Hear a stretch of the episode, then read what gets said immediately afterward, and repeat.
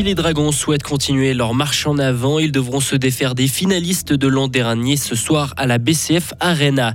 La HEP perd une partie de ses étudiants mais en renforce une autre. Nous verrons que germanophone et francophone se distinguent. Et les futurs licenciements au sein de Tamedia ne passent pas. Les employés ont manifesté. Hier, euh, une bonne journée ensoleillée aujourd'hui avec 23 degrés. Le temps euh, va d'ailleurs rester euh, beau et doux hein, tous ces prochains jours. Nous sommes mardi 26 septembre 2023. Hugo Savary, bonjour. Bonjour Mike, bonjour à toutes et à tous.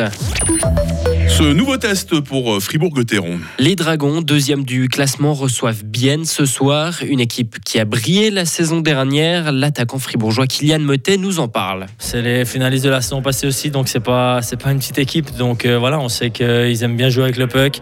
Ils sont, euh, j'ai l'impression, un petit peu plus agressifs que les autres années. Mais voilà, c'est à nous, on joue à la maison, donc ce sera à nous de, de faire le jeu, de, de travailler plus fort qu'eux pour, pour récolter des points. Et de son côté, Fribourg reste sur deux victoires lors des trois derniers matchs. On en parle plus en détail dans le journal des sports à 7h15 et dans notre émission Jour de match à 8h15. Qui dépense le plus d'argent en vue des élections fédérales de cet automne C'est le centre. Le parti dispose d'un budget de près de 287 000 francs pour sa campagne. Il est suivi par le Parti socialiste qui dépensera près de 225 000 francs, soit quelques milliers de plus que le PLR. L'UDC mène de son côté une campagne atteignant les 150 000 francs. Et enfin, les Verts ont un budget de 110 000 francs. Précisons qu'à ces sommes s'ajoutent encore les budgets des candidats qui peuvent se compter en plusieurs dizaines de milliers de francs. Ces chiffres ont été publiés hier par la chancellerie d'État. Attirer plus d'étudiants germanophones. C'est un des souhaits de la Haute École pédagogique de Fribourg. Elle a présenté hier matin son évolution et les nouvelles mesures pour la rentrée 2023-2024. Si le nombre d'étudiants francophones est en hausse de 18% par rapport à l'année passée, c'est plutôt le contraire concernant les alémaniques. Depuis trois ans, les effectifs diminuent chaque année, passant de 37 en 2020 à 28 cette année. L'école tente d'inverser la courbe depuis plusieurs mois, avec notamment une campagne de communication accrue. La directrice de la HEP, Delphine Etienne Tomasini. On a pris différentes mesures déjà il y a 18 mois. On a intensifié notre campagne de presse euh, dans les gymnases alémaniques, sur les réseaux sociaux aussi. Nous avons produit un certain nombre de vidéos euh, d'étudiants alémaniques à l'intention des étudiants alémaniques pour pouvoir être attractifs pour nos étudiants alémaniques qui puissent vivre aussi leur euh, formation en allemand et pas uniquement pour ceux qui choisissent le diplôme bilingue. On a aussi effectivement été présents sur différents euh, différentes foires, stands, etc.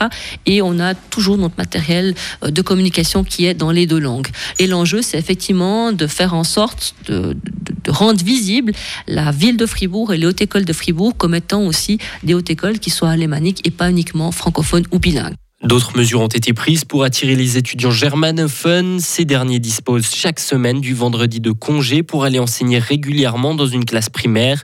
Pour les francophones, il s'agit seulement du vendredi après-midi. Des dizaines de journalistes et collaborateurs de Tamedia en colère manifestent à Lausanne. Ils se sont rassemblés hier matin devant les rédactions lausannoises du 24 heures et de la Tribune de Genève. On le rappelle, Tamedia annonçait mercredi dernier son intention de supprimer jusqu'à 10% de ses effectifs en Suisse romande. Une annonce ce qui fait suite à d'autres coupes budgétaires déjà réalisées ces dernières années.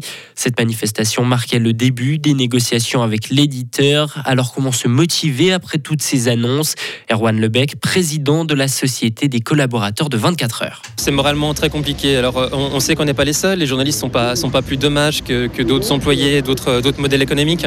Mais c'est compliqué parce qu'au fait, on aime faire des articles, on aime nos lecteurs, on aime nos journaux. Les, journalistes sont des gens euh, passionnés ce qu'ils font, sont convaincus de faire quelque chose de, juste et d'utile à la société d'aujourd'hui, surtout euh, dans, le monde qu'on connaît. La démocratie a besoin d'une information de qualité, donc contre-pouvoir, d'investigation de nouveau.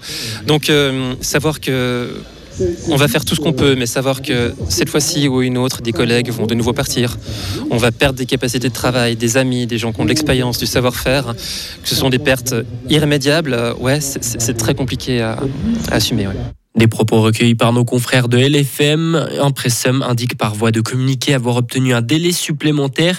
Les journalistes auront cinq jours de plus, soit jusqu'au 13 octobre, pour proposer des mesures alternatives pour prévenir un maximum de licenciements. Une assemblée générale des rédactions aura lieu cette semaine pour déterminer la suite de la mobilisation. Et pour terminer, la traque géante se poursuit au Kosovo. Des dizaines d'hommes soupçonnés d'avoir tué un policier ce dimanche sont toujours en cavale dans le nord du Kosovo. Selon les autorités kosovares, six combattants seraient passés en Serbie et au moins quatre sont morts. Pristina accuse Belgrade d'être derrière l'envoi de ce commando, ce que la Serbie réfute complètement. Hier au Kosovo avait été décrété jour de deuil national. Hugo Savary pour l'actualité pour la première fois de cette euh, nouvelle journée de mardi sur Radio Fribourg. Ça va bien Hugo ce matin? Ça va bien, petite nuit mais ça va. Ah, petite nuit vous dites Ouais. Est-ce que, que j'ose vous demander peut-être tout à l'heure de nous trouver une petite question du jour? C'est c'est vrai, c'est pas trop dur Ouais, euh j'en ai déjà une sous le coude. Ah, alors ça va bien. Je sais qu'avec vous, je suis jamais pas. déçu. hein. Très vite avec euh, euh, toute l'équipe autour de ces mêmes micros pour vous passer le bonjour. hein. Retrouvez toute l'info sur frappe et frappe.ch. La météo, 6h06. La météo avec Lirti Automobile, votre partenaire Mercedes-Benz à Payerne, là pour vous depuis 1983. Les jours se suivent et se ressemblent, agréablement même. hein. C'est sous le soleil que nous allons passer euh, cette journée de mardi, après dissipation des poches de grisaille matinale que l'on trouve euh, notamment près des cours d'eau. Euh, Sachez que la visibilité sera excellente en altitude, hein, à partir de euh, 1500 mètres. Je distingue d'ailleurs très bien le thermomètre matinal. Il indique 7 degrés à Romont, 8 à Fribourg, 9 à Morat, 10 à Châtel-Saint-Denis. Et nous aurons cet après-midi euh, 21 degrés à Bulle et à Charmey, 23 degrés à Fribourg et à Estavayer-le-Lac. Il fera beau demain mercredi aussi. Il y aura toujours ces brouillards matinaux près des cours d'eau. Il faudra aussi compter avec des nuages élevés en fin de journée. Température minimale 9, maximale 23 degrés. Nous aurons un peu plus de nuages en seconde moitié de semaine, mais je vous rassure, dans l'ensemble, le temps va rester ensoleillé. Notez aussi ces températures très douces pour la saison, jusqu'à 25 degrés vendredi par exemple. hein. Nous sommes mardi 26 septembre, 269e jour. Euh, les Cômes et les Damiens à la fête aujourd'hui. Alors les Damiens, on en connaît tous quelques-uns. Les Cômes, c'est déjà un peu plus rare, mais n'oublions personne. Et il fera jour de 7h22 à 19h22. C'est très symétrique.